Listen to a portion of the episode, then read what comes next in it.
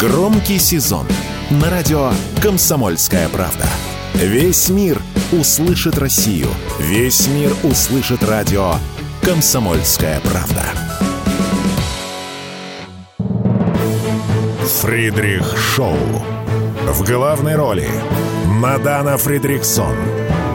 При участии агентов Кремля и других хороших людей. Автор сценария «Здравый смысл». Режиссер, увы, не Михалков.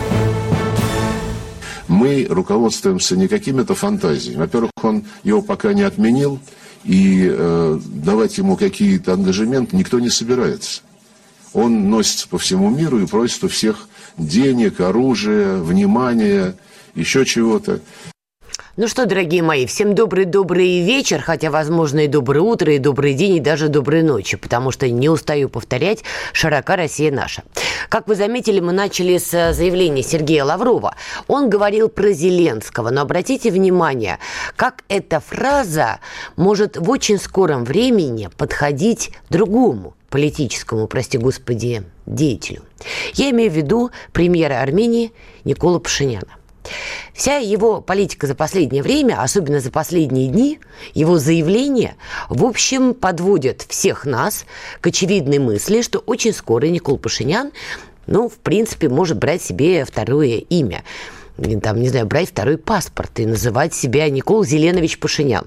Потому что, в принципе, верным путем идете, так сказать, товарищ, в том самом направлении. Если Никол Пашинян продолжит э, эту политику проводить дальше, в, в очень скором времени он окажется в состоянии Зеленского и будет бегать по миру с криком «дайте, дайте, дайте, дайте».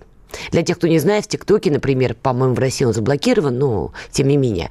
Сейчас э, идет активно мем, поляки его туда закинули, значит, они записывают себяшку, да, селфи, и на задний фон приклеивают Зеленского, который говорит, дайте, дайте, дайте. Ну, то есть, короче говоря, подчеркивают его попрошайнический стиль. Так вот, Никол Пашинян практически уже второй ногой попадает в эту же самую историю. Что конкретно я имею в виду? Давайте уточним.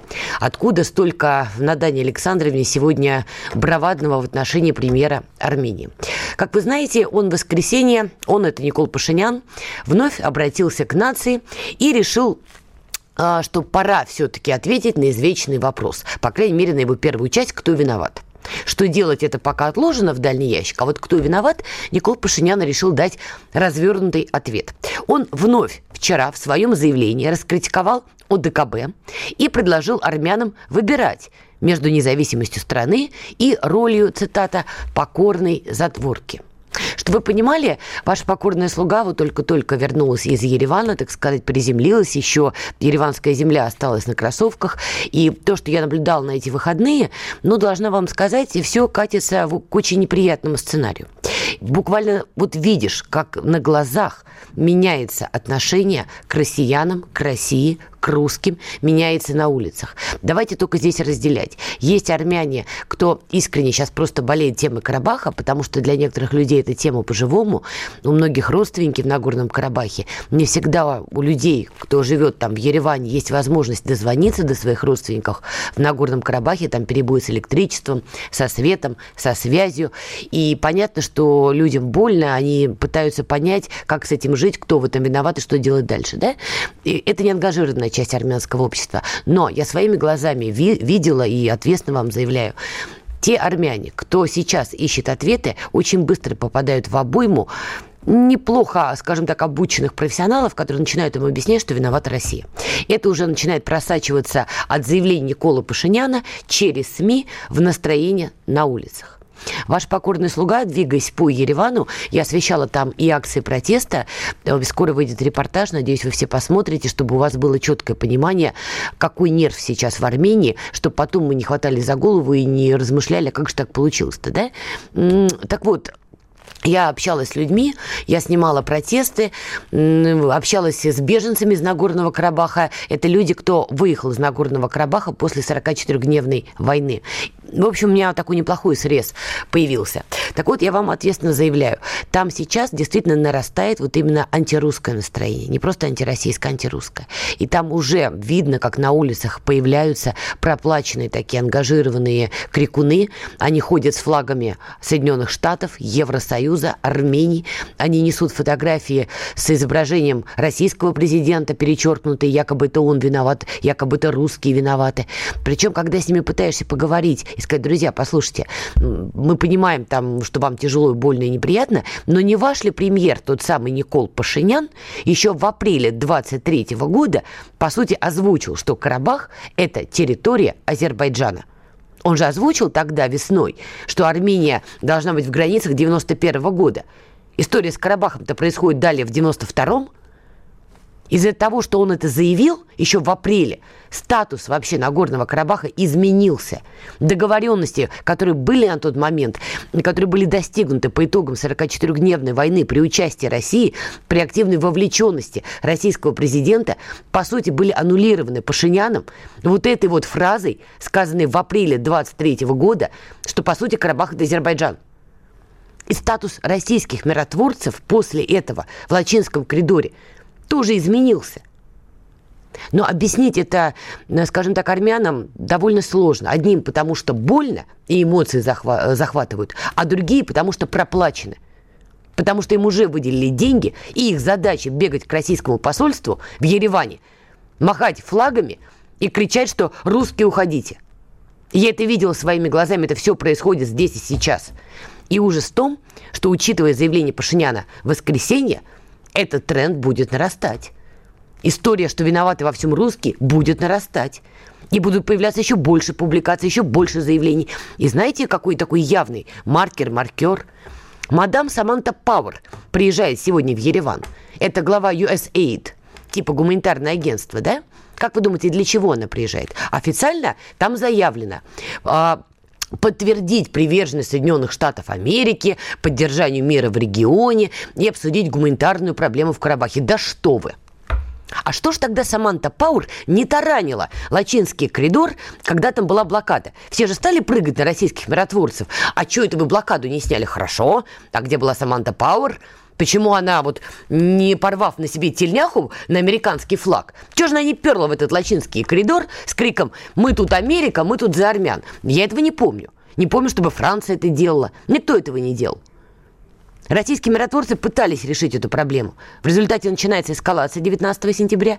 Саманты Пауэр там и не пахнет. Наши миротворцы, в том числе есть погибшие, они погибли там. И при этом, при всем, с таким цинизмом, наглостью появляются вот эти персонажи уже проплаченные, которые начинают кричать во всем русские виноваты, русский вон. И Саманта Пауэр, которая сейчас приезжает в Ереван, поверьте, первое, что она сделает после традиционных, публичных вот этих вот хауду-иду, просто встретиться вот с этой общественностью, НКО и прочими вот этими вот, и честно скажет, давайте пилить бабло, кому сколько, нам нужно вот это, вот это, вот это и компот. Вот это, вот это, вот это и компот. Я вам скажу, будет два основных а, тренда. Значит, во всем виновата Россия, это раскручивать, раскручивать. Следующий шаг, Армении надо уходить из ОДКБ, это не будут раскручивать. И следующий шаг, русские забирайте вашу базу из Гюмри. Это следующий шаг. Вот это будет ветка. И вторая, вы не поверите. Скорее всего, они будут сейчас раскручивать тренд армяне, проживающие в Армении, против армян из Карабаха. Я сама в шоке. Но об этом говорят в том числе в Ереване.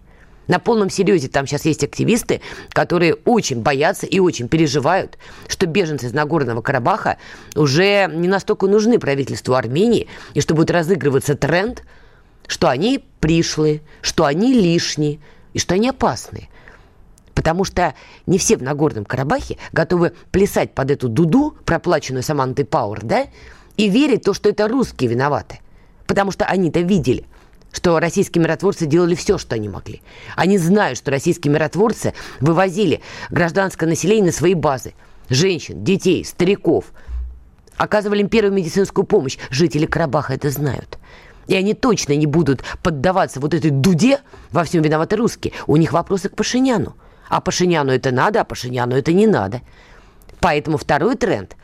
Армяне из Армении против карабахских армян. То есть, грубо говоря, делим опять, да, стандартная западная методичка. Есть хорошие армяне, которые за Пашиняна, и есть плохие армяне, которые не за Пашиняна и которые еще к тому же из Карабаха.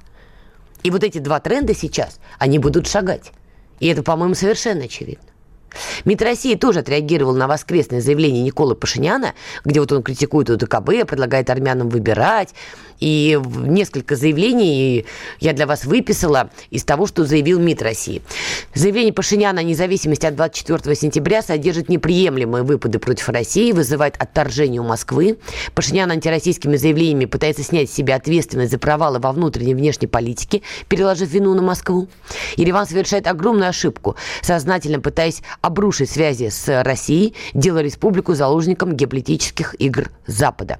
Деструктивные для российско-армянских отношений процессы подстегиваются Западом и носят системный характер. В армянских СМИ явно с подачи властей развернута антироссийская вакханалия, ну и так далее, и так далее. Вы можете далее посмотреть. В принципе, да. Но вот я здесь как журналист подтверждаю, что из, о, на Земле происходят еще более опасные процессы. Более того, те партии политические, которые всегда в Армении, которые всегда выступали за вменяем отношения с Россией, что не надо точно портить эти, эти самые отношения, сейчас стараются особо на первый план не выходить, потому что они понимают, что вот эта информационная волна, эта информационная истерия, но она их будет подбивать в политическом плане. Поэтому они сейчас отходят в тень. И мы получаем ту картину, которую получаем. Это действительно очень опасный процесс, и говорила и повторю. Там есть наши с вами сограждане, релаканты. Еще раз, наше отношение к ним сейчас не имеет значения. Они действительно сейчас становятся объектом для провокаций. Их здоровью и безопасности могут действительно угрожать. Поставим пока троеточие, скоро вернемся после паузы. Они видят, что происходит, знают, как на это реагировать и готовы рассказать вам, что будет красной линией нашего рассуждения сегодняшнего будет заморозка или все же активация. То есть к чему приведут дальнейшие события? Я придерживаюсь точки зрения, что Запад перестал контролировать Украину, она вырвалась из рук. Они это действительно начинают понимать, что эту бешеную собаку уже не удержишь. Заморозки не будет, потому что на самом деле ее никто не хочет. Ни Вашингтон, ни Варшава, ни Киев, ни тем более Москва. Начинайте день в правильной компании. С понедельника по пятницу в 8 утра по московскому времени слушайте Игоря Виттеля и Ивана Панкина в программе «Что будет?» Честный взгляд на происходящее вокруг. Фридрих Шоу. В главной роли Мадана Фридриксон. При участии агентов Кремля и других хороших людей. Автор сценария «Здравый смысл». Режиссер, увы, не Михалков. Итак, Фридрих Шоу на волнах радио «Комсомольская правда». Мы продолжаем сейчас все-таки тему Армении, тему Нагорного Карабаха и вообще, что там происходит. Потому что, еще раз, не устану повторять. То, что мы сейчас, как журналисты, работающие на земле, фиксируем в Армении, это мягко выражаясь, знаете, не люблю это слово, потому что оно уже замазано, но тем не менее, мягко выражаясь, тревожно. Потому что вот градус – скорость, с, как, с которой градус нетерпимости к русским накручивается сейчас в Армении, осознанно, осознанно, это не может э, не пугать. Между тем, между тем, Стараниями российской стороны все-таки гуманитарный коридор был открыт, и вот уже часть э, мирных жителей из Нагорного Карабаха добираются до Армении, до континентальной Армении. А из э, Гориса выходит с нами на связь наш коллега Владимир Варсобин, который своими глазами наблюдает все, что там происходит. Володь, приветствую. Да, здравствуйте. Да, я в Горисе. Я поправлю все-таки вас. Не смогу не поправить. Конечно. Никакой, никакой вражды здесь к русским я не прощупываю В Горисе вообще. нету? И, и, да никто, что и во всей Армении нет. Да, и здесь вот поспорим. Накручивает... Сначала про Горис. Ну, потому что это отношение к правительству, а не к, а не к русским все время путается. Володь, Ладно, э, Володь я не могу да, путать, значит... я только что оттуда вернулась, я не могу путать. Но сейчас мы об этом подробнее поговорим. Сначала про Горис. Какая там обстановка? Здесь вот именно что она очень печальная, потому что пришли первые как раз партии беженцев. Горис не узнать. Я его видел пустым, а теперь он переполнен. И, конечно, очень печально, очень тяжело смотреть на местный театр, в котором сейчас, который сейчас переоборудован а, в пункт для приема беженцев. Там регистрируют беженцев, там тюки, там дети – там машины забитые скарбом, там слезы, там все. Вот э, если поговорить э, с с людьми, то ты понимаешь, какая-то страшная трагедия, потому что люди мало того, что оставили все, что они э, нажили за всю свою жизнь там, без всяких шансов что-то вернуть. А они же вообще... Я, я был удивлен, я думал, что все-таки много родственников в Армении у них, и, наверное, их разберут по домам. Но я видел ча- э, большие семьи с, с множеством детей, которые просто не знают, куда сейчас ехать. Им говорят, тут заполнена гостиница, и их посылают в другой город, где гостиницы еще более-менее свободные. И вот у них, э, значит, там четверо детей – а они э, все сидели неделю, они жили в машинах, вот в автомобилях они спали около базы миротворцев. Вот. Они переполненные, э, они все время рассказывают про эти ужасы, когда они жили там в какой-то деревне. Они многие из деревень, кстати, вот интересно, что Степанакет я пока не встретил, все время из деревень. Вот, как заходили туда азербайджанцы, как, э, значит, миротворцы а перед этим проходили и говорили, чтобы они все уезжали. В общем, э, это, конечно, это, конечно, я надолго запомню этот вечер. Этот вечер. Важный вопрос. Есть ли в числе вот этих беженцев мужчины? Потому что были опасения, что именно мужчин выпускать пока азербайджанская сторона не будет. Да, мужчины есть, я тоже обратил на это внимание и поговорил с ними. Они говорили, что азербайджанский пост, э, если один человек, один мужчина в машине, остальные дети и женщины, то пропускали без проблем.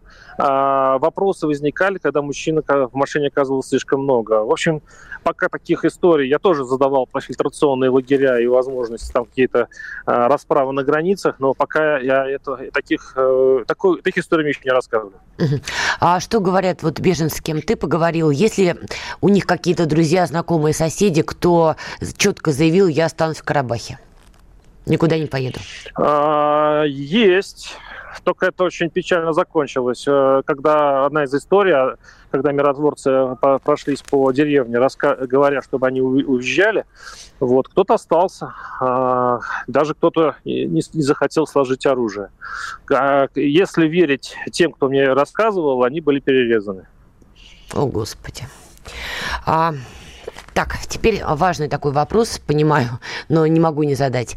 Вот беженцы, с кем ты общался, их отношение к России, к российским миротворцам?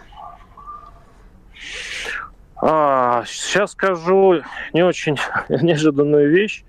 К России теплее, чем к миротворцам. Хорошо, теперь давай то, с чего мы с тобой начали спорить. Смотри, я вот эти дни работала в Ереване, активно бегала, ходила, смотрела, общалась с людьми, они высказывали вопросы, и почему Россия вот так себя повела. Дальше у нас там были долгие дискуссии, не буду сейчас их тут пересказывать, да? Но когда вечером пошли протесты, там, конечно, были протесты против Пашиняна, но дальше я увидела довольно значительный протест с американскими флагами, флагами Евросоюза, с перечеркнутым лицом президента России, с криком «Это русские во всем виноваты». Также была акция у российского посольства, там некоторым матом кричали и прочее, прочее. Вот, пожалуйста. Еще. Я, я устал уже повторять. Э, Дадана, дело вот в чем. Дело в том, что русский человек очень... Э, у него в голове получается, что государство и э, русские – это одно и то же. Я уверяю, что в головах что грузин, что армян – это разные вещи. Они могут ругать Путина, ругать Москву, ругать Россию и при этом очень хорошо относиться к человеку, рядом с которым, вот, кому он, в общем-то, и кричит. То есть они отделяют, вообще-то говоря, в разных других странах мира, отделяют государство от народа. Прости, пожалуйста, крики русские пошли вон. Думаешь, в этот момент те, кто кричали, Я... они четко делили в голове, да? Я не знаю, экстремистов э, в каждом обществе достаточно. А вот Я тебе эта риторика не напоминает начало украинского кризиса, да, когда все говорили, Лен, послушайте, ну радикал на Майдане, ну это же меньшинство, чего к ним прикопались? Я с тобой согласен. Давай так, я не говорю, что сейчас весь Ереван, да, скандируют там русские пошли вон. Этого, конечно, нет. Но я фиксирую, что появляются вот эти вот своеобразные персонажи уже на улицах, кто начинает вот это вот все пробрасывать. Ну да, я общался, сделал интервью, это в понедельник вышло, а вчера точнее, а, с э, главным э, русофилом Армении, э, издателем «Комсомольской правды», mm. Айком. Ты наверняка ты, ты его должна знать. Это человек, который вот всю свою жизнь положил на то, чтобы э, была дружба с Россией. Он даже такой партию создал, союз с Россией, из-за чего сейчас на него идут гонения. Так вот, он в этом интервью как раз и сказал примерно то же самое, что и я. Нет, это все просто политика. Конечно, армяне проклинают э, Кремль, а, а армяне проклинают Москву, но никаких русофобских настроений в армянском обществе нет. Еще раз тебе говорю, я не настаиваю, что весь Ереван сейчас топает ногами и кричит русских ненавидим. Но смотри, сам факт, что они начинают появляться на улицах, это есть. Кроме того, есть другие политические партии, согласись. И вот они, например, сейчас говорят, мы уже как-то стараемся эту тему не комментировать сейчас особо Москва, Ереван, потому что понимаем, что в обществе другое настроение. Мы не хотим рикошетом получить. Вот тебе другое мнение разрез. Да, нет, это, это я согласен. Более того, я скажу, что партия одна из партий, которая все еще сохранилась, которая относится к Москве вроде бы лояльно, а она получила последнее место в последних выборах а, в мэрию. Угу. То есть, э, да, да, скажем так, Москва не популярна в армянском обществе. Здесь люди не особо сильно разбираются вот в этих геополитических хитростях. Они, конечно, склонны ругать Пашиняна, но сейчас идет рост экономики в Армении, и по большому счету Пашинян в этом смысле сукин сын, как говорится, ну наш сукин сын. Потому что они ну, дороги делает, он, по большому счету, развернул хорошую пиар-компанию в, и в, в своих СМИ и так далее. По большому счету, в, в пропагандистском смысле он очень хорошо сидит. Поэтому, возможно, и вот эти протесты оказались очень слабыми, потому что люди не склонны обвинять во всем Пашинян. Зато склонный Пашинян очень постарался. Он буквально ежедневно с телевизора все это идет. Конечно, все возлагается на Россию, ну и чуть-чуть на Запад. Это да, это есть, это действительно зомбирует, и люди в этом смысле э, будут долго еще э, говорить о том, что вот Карабах сдали вот э, русские. По вине русские. русские да. Да, русские, это именно в, в значении Москва, в значении России. Скажи, как пожалуйста, вернемся еще к беженцам, которые прибывают. А как ты считаешь, есть им место в Армении, в континентальной Армении? Вот сейчас будет понятно, насколько большой бардак в Армении. То есть если а, сейчас беженцы э, их не устроят быстро, если это выплеснется в общество, когда они оказываются брошенными, это будет вот тогда и Пашиняну э, сильно достанется от э, армянского народа, потому что это уже слишком. Э, можно играть долго в геополитику, но бросать людей в таком тяжелой ситуации нельзя. Вроде бы государство объявляет о том, что вот она подготовила 40 тысяч, ну, вроде бы жилье и работа для 40 тысяч семей, ну, можно умножать там на 3, на 4 эту цифру. То есть, в принципе, это, возможно, и достаточно. Но это только риторика и слова. Вот сейчас э, и проверится армянское государство на прочность и на то, как а, действительно оно отрефлексирует то, что произошло с Нагорным Карабахом, потому что доля вины, большая доля вины есть на, на Армении, на, как на государстве, как на Пашиняне, как на правительстве, и они должны ее загладить перед... Э, хоть, они должны сделать все, чтобы эти люди почувствовали, что э, они не брошены, есть какая-то поддержка. Спасибо большое. Владимир Варсубин, корреспондент «Комсомольской правды» из Гориса. Володь, спасибо огромное. А тебе еще добавлю один вывод. И, на мой взгляд, это такое мое оценочное суждение. Мне кажется, вот сейчас митинги, конечно, проходят в Ереване, идут довольно часто, но, на мой взгляд, разные политические партии, оппозиционные партии не, не выводят сейчас на улицы весь свой актив по одной простой причине. Допустим, Пашинян бы сейчас свергли. Ну, например. Следующему примеру, как отыграть историю с Карабахом. От него это будут ждать. Вот думаю, тут тоже об этом надо подумать. Пауза и вернемся. Радио «Комсомольская правда» представляет уникальный проект. Аудиокнигу Дмитрия Стешина «Священная военная операция. Год СВО. День за днем. Плечом к плечу с героическими бойцами и простыми людьми – Вместе с Дмитрием Стешиным слушатели пройдут через будни Донецка, штурм Мариуполя, радость побед и горечь неудач. Это искренняя проза без прикрас. Слушайте с понедельника по четверг в 9 часов вечера по московскому времени на радио «Комсомольская правда». Фридрих Шоу. В главной роли Мадана Фридриксон – при участии агентов Кремля и других хороших людей. Автор сценария «Здравый смысл». Режиссер, увы, не Михалков. Итак, мы продолжаем. Последнее, что скажу по теме, которую мы сейчас обсуждали, это тема Нагорного Карабаха. Просто я должна это проговорить. Это важный информационный момент, чтобы нас, радио «Комсомольская правда», не обвиняли в какой-то ангажированности. Помощник Алиева Гаджиев заявил, Баку создает спецгруппу по вопросам интеграции Нагорного Карабаха. Советник президента Азербайджана по внешней политике Хикмет Гаджиев сообщил о создании специальной этой группы. А об этом пишет издание «Политика». Группа займется занимаются рассмотрением гуманитарных, экономических и социальных аспектов интеграции Нагорного Карабаха и проживающих в нем этнических армян. При этом добавлю, что из тех э, людей, с кем я говорила, сторонников идеи, что кто-то в Карабахе из этнических армян будет готов интегрироваться в азербайджанское общество, скорее всего, не найдется. Это по их мнению, это их оценочное суждение. Дальше не объясняли, почему. Не столь важно. Еще раз, э, не столь важно в данный момент. Еще раз, друзья, завтра выйдет репортаж, вот как раз, который я привезла только что из командировки. Надеюсь, вы посмотрите. Там много важных моментов, аспектов. В общем, в любом случае буду рада. Так, теперь идем дальше. Тут тоже новости поступают такие, знаете, громкие. Как вы знаете, страны Большой Семерки и Евросоюз могут полностью запретить импорт российских алмазов. А, об этом сообщают уже там самые разные издания. Сейчас в США действует запрет на импорт необработанных алмазов из России. Полный запрет на российские камни ввела Великобритания. По этому поводу индустрия драгоценных камней обеспокоена вот этими самыми санкциями в отношении российских алмазов. Об этом пишет издание Financial Times. Они буквально вот на днях опубликовали. Страны Большой Семерки близки к созданию системы отслеживания алмазов, которая позволила бы богатейшим экономикам мира ввести запрет на российские драгоценные камни с началом следующего года. Для тех, кто сейчас подумал, что речь идет о бирюльках, вот это вот в ушки девочки не вставят, да, там в Европе, камушки или про колечки, вы не правы. Алмазы используются во многих отраслях промышленности, например, для создания медицинского оборудования, сверхпрочных каких-то инструментов, извините, в космической отрасли и так далее, и так далее. И тут выясняется, что есть некий бенефициар, одна корпорация, которая, в общем, все это лоббирует.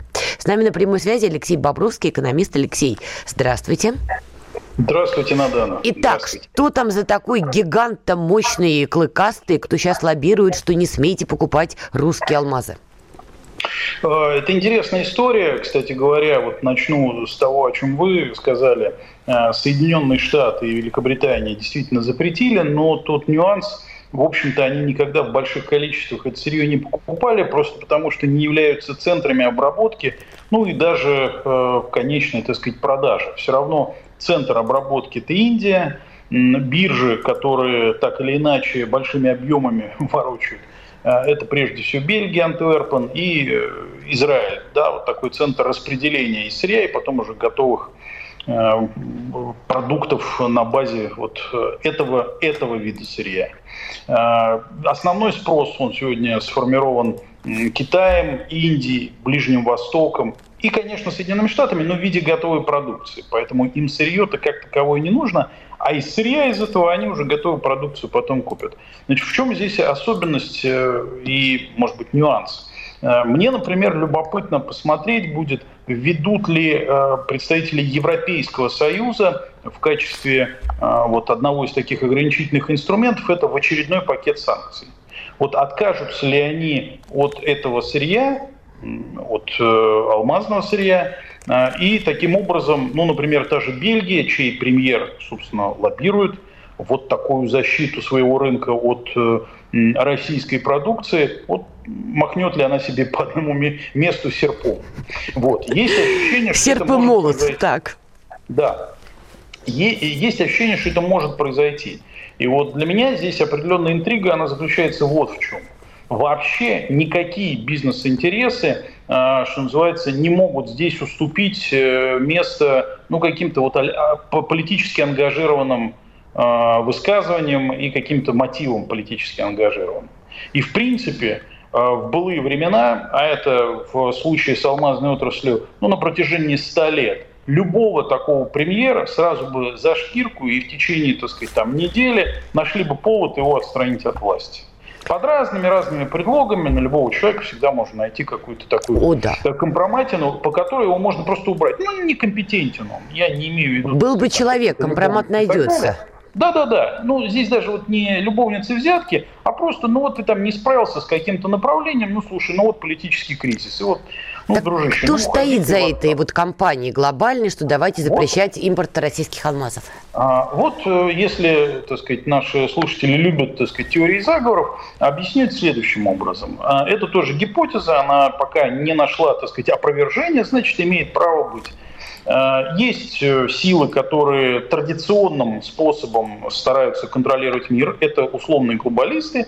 И есть вот новое вот это движение ультраглобалистов. Оно уже не такое новое, но по большому счету э, его главным таким ядром является Демпартия США. Так. Это не американцы, я хочу, чтобы мы все понимали, это не только американцы. Это довольно большие силы, которые э, их интересы продвигают в мире большие транснациональные корпорации. Э, но эти транснациональные корпорации, в основном цифровые, они-то как раз сегодня готовы построить мир, в котором политики не имеют значения. То есть их фамилии запоминать не нужно.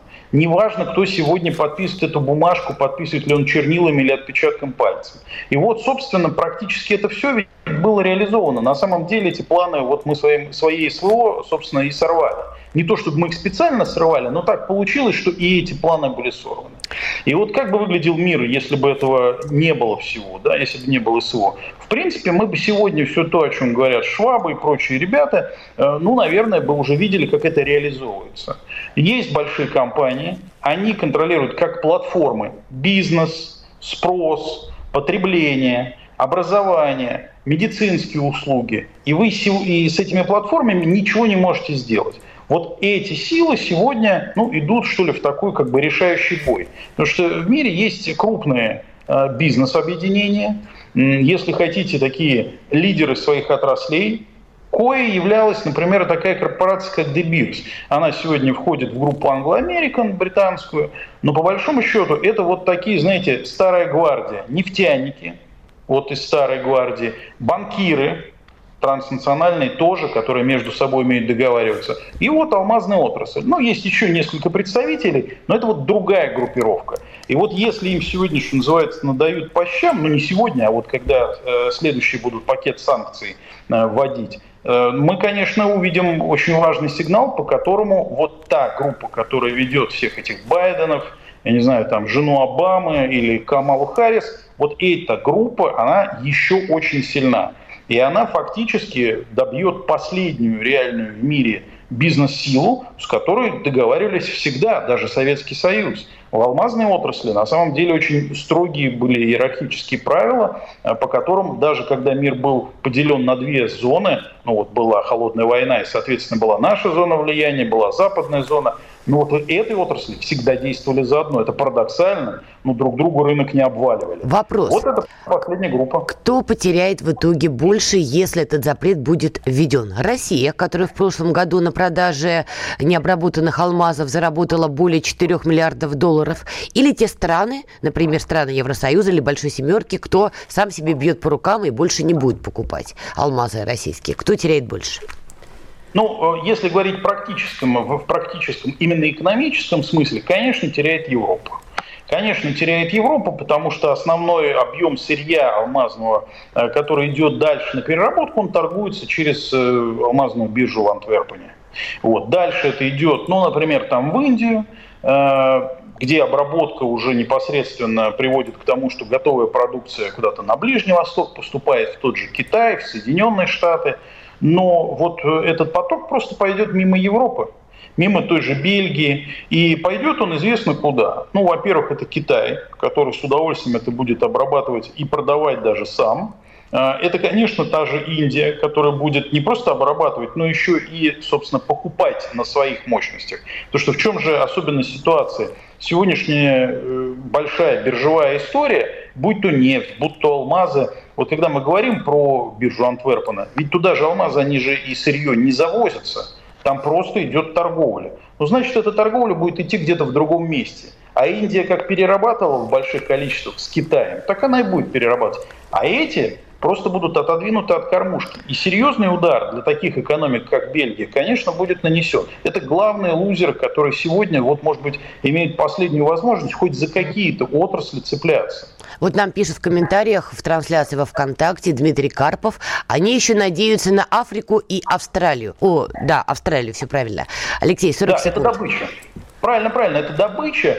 Э, есть вот как бы три э, важных э, направления в алмазном бизнесе. Это даунстрим, это, соответственно, добыча она в основном в России. Это вот, собственно, Росса, которая поставляет значительную долю этого алмазного сырья на внешние рынки.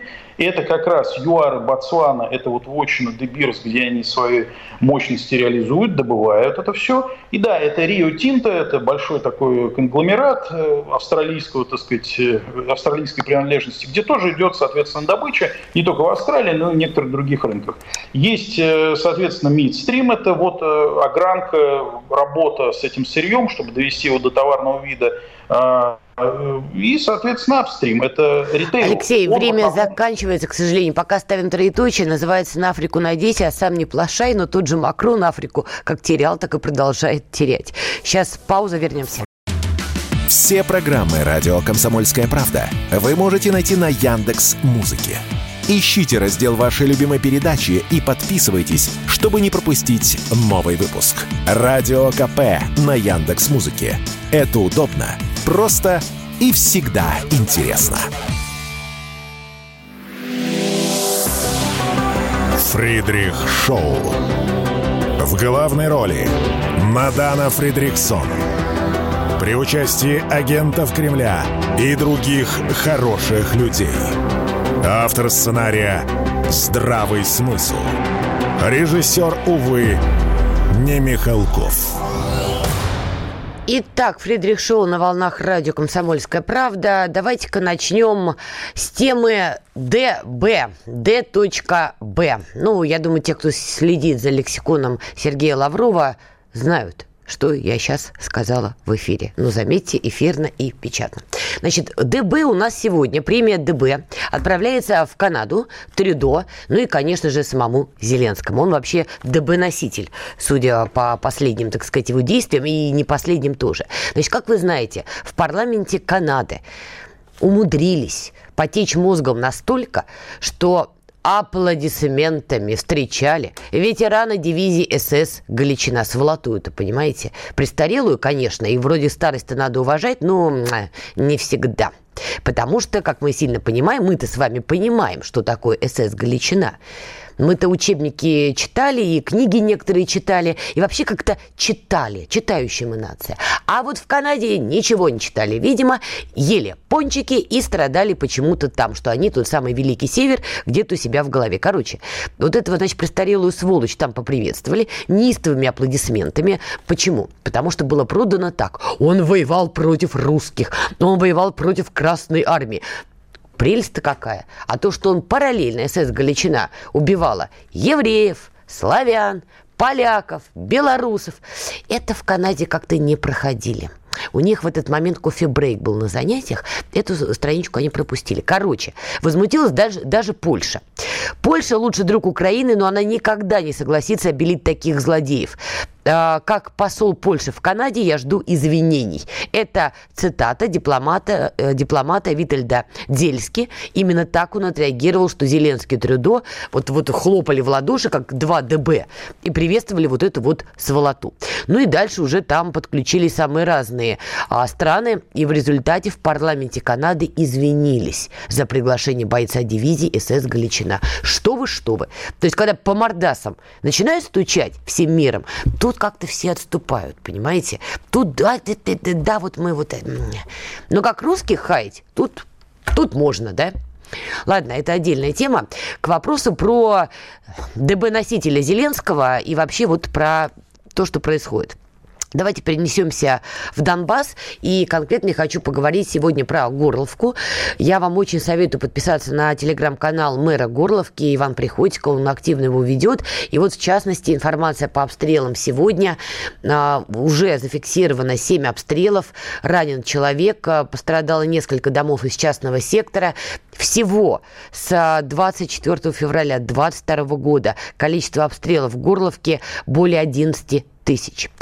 С нами на прямой связи Георгий Медведев, военный корреспондент, мой коллега, который работает в Горловке постоянно. Георгий, добрый вечер. Да, добрый вечер, Надана. Какая обстановка в Горловке? Знаем, что постоянно под ударами, но вот так вот предметно никогда не разбирали в эфирах российских, к сожалению. Расскажи, что происходит? Ну, а, важно, наверное, отметить то, что здесь обстановка, увы, очень тяжелая, не только с момента начала полномасштабной эскалации, а в принципе на протяжении всех лет боевых действий в Донбассе. И ни одного э, соглашения какого-то там э, мирного, которые подписывались с украинской стороны, заявлялись, во всяком случае, ни одного режима прекращения огня, режима затишья этот город, к сожалению, так и не увидел. Здесь обстрелы шли постоянно, э, постоянно стирали с лица земли окраины, прифронтовые населенные пункты Гольмовский, э, Зайцево, Никитовский район. Но сейчас ситуация э, значительно ухудшилась, несмотря на то, что на большинстве участков линия фронта сместилась по мере продвижения российских войск, как отгоняли от горловки противника. Но вот тут э, играет свою роль вот этот вот... Э, Дальнобойной системы? Да, да, совершенно верно.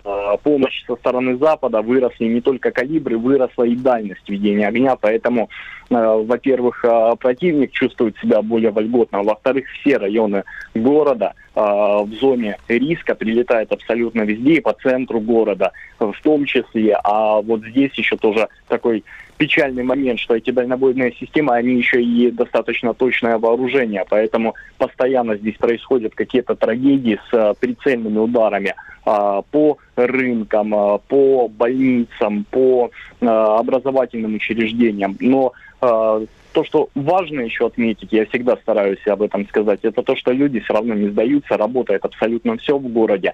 А, все службы, все инстанции все оперативно восстанавливают, ликвидируют последствия. Люди здесь, конечно, героические.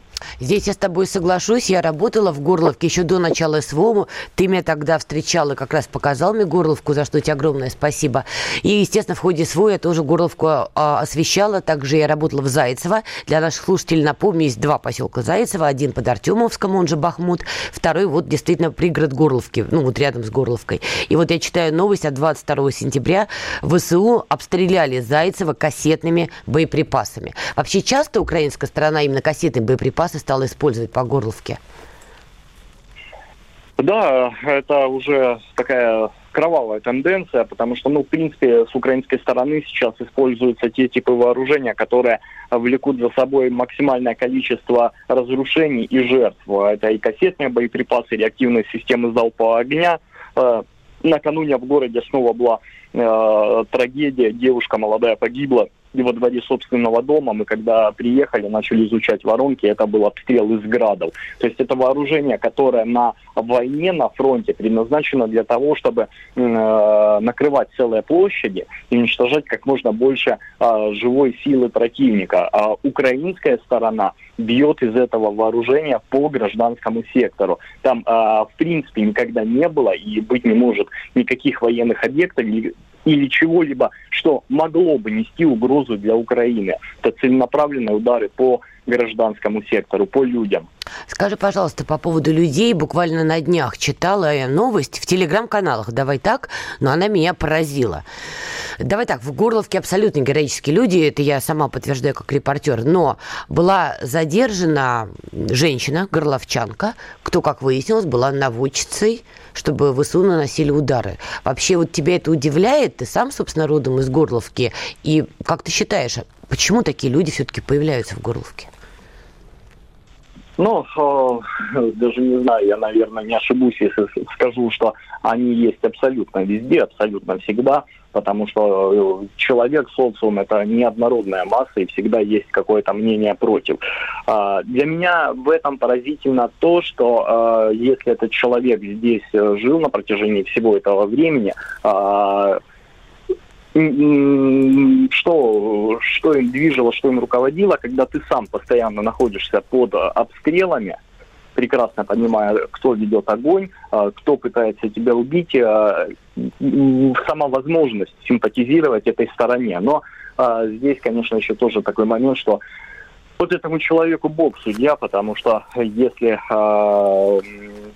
шла корректировка обстрелов города, то э, на руках этого человека точно так же кровь всех погибших э, женщин, стариков, детей, поэтому есть суд еще, который э, выше нас, и там придется отвечать уже сполна. Ты знаешь, я тут злее. Давайте Бог будет заниматься и другими вопросами. Мне кажется, тут прокуратура и наш земной суд должен, в общем, решать судьбу таких людей и подобных.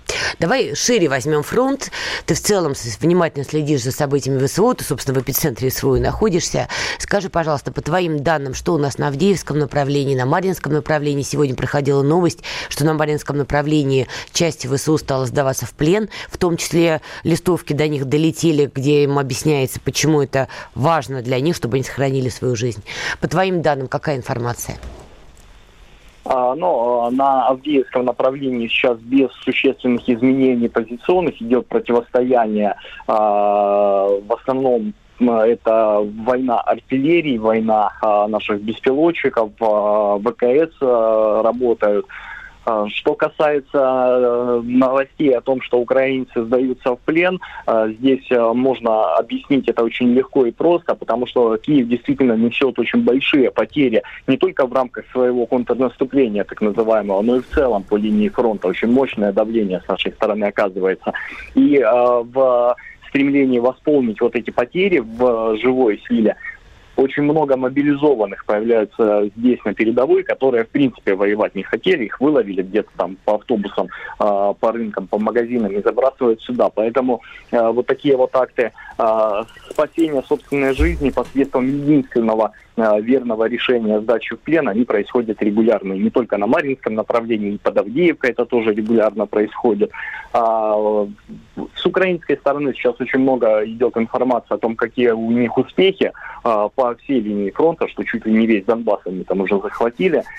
А, но э, нигде в действительности э, этого не произошло, не происходит. И на Авдеевском направлении все так же под, э, как была линия фронта, так и происходит и под Донецком. Везде наши бойцы героически сражаются, везде держат оборону, нигде не отступают. И вот мы сегодня были на Артемовском направлении тоже всем ребятам задаем вопрос. А вот вы слышали, что там Зеленский заявил, что... Гош, 20 секунд.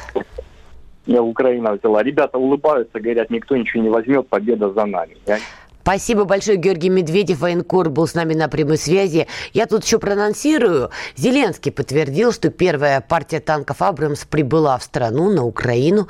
Что ж, об этом мы подробно поговорим с вами завтра. Оставайтесь на Радио КП. Фридрих Шоу.